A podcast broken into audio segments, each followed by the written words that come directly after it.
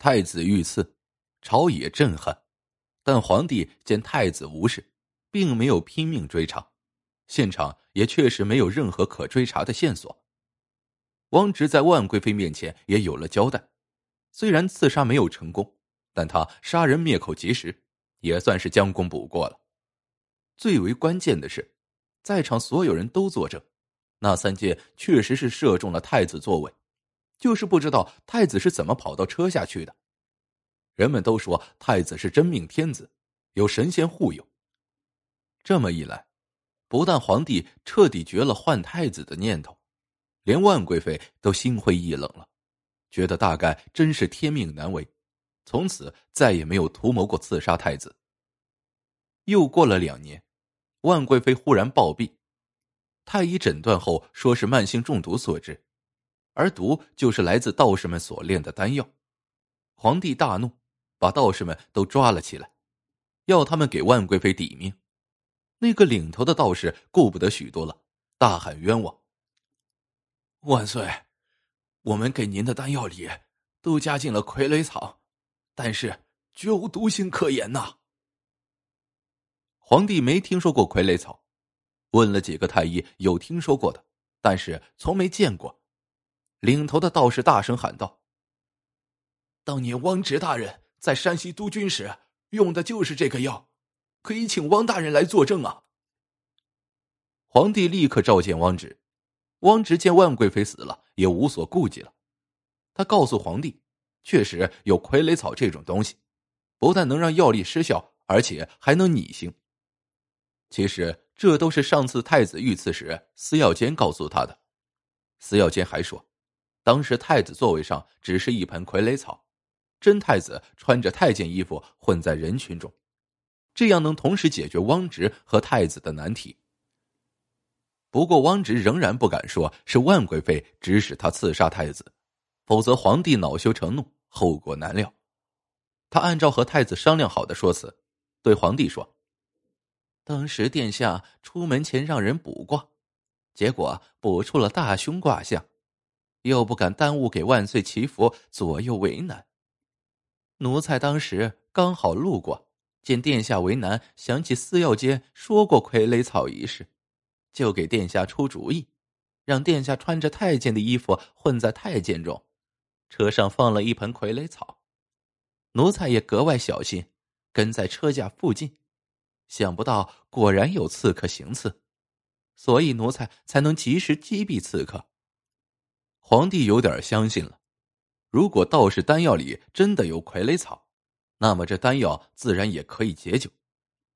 于是他弄了坛酒来，扔进去一粒药，让一个太监喝了。太监没喝上几口，便已经醉倒。别说一炷香的功夫，就是过了三炷香，他仍然是酒气冲天，酣睡不醒。道士面如土色，大声喊冤：“这，这是怎么回事？”我明明试过的，是好使的呀！皇帝大怒，立刻让汪直去传司药监来问话。汪直带着人来到药铺，药铺中青烟袅袅，一堆草药已经化为灰烬，司药监却不知所踪。灰烬旁边放着一封书信，汪直不敢擅自拆开，只得带回去给皇帝。皇帝拆开书信，正是司药监的亲笔。臣的祖上也是官宦人家，对万岁忠心耿耿。可惜后来得罪了万喜，全家大人被杀，男孩净身入宫，女孩卖身为奴。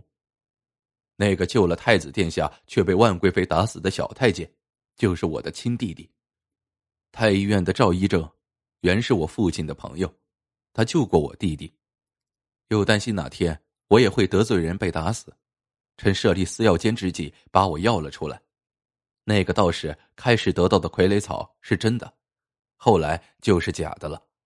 他用假丹药欺瞒万岁和贵妃，臣岂敢欺君？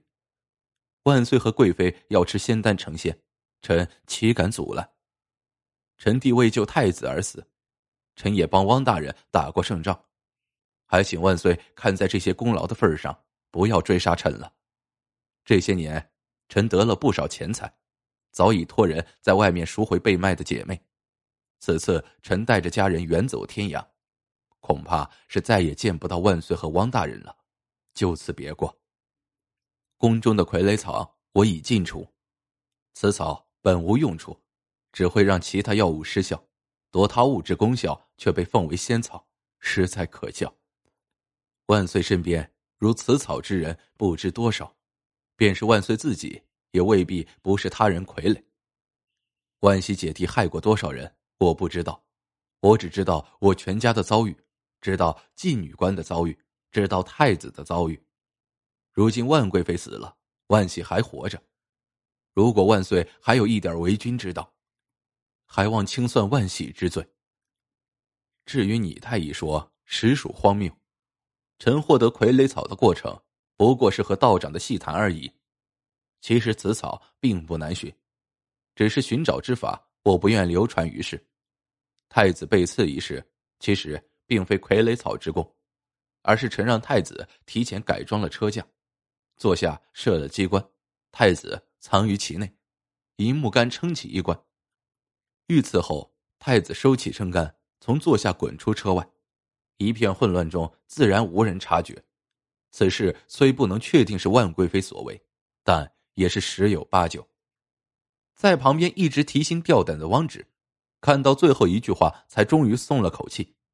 司药监毕竟还是保全了他，他当下决定，如果皇帝派他去抓司药监，他也要网开一面。想不到皇帝看完书信，并没有暴跳如雷，他反复看了几遍，把信扯得粉碎，然后转身回了后宫。那些本以为自己死定了的道士面面相觑，不知所以。三天后，万贵妃出殡，皇帝亲自送灵，他的目光一刻也没有离开过棺木，也一眼都没看棺木旁嚎啕大哭的万喜。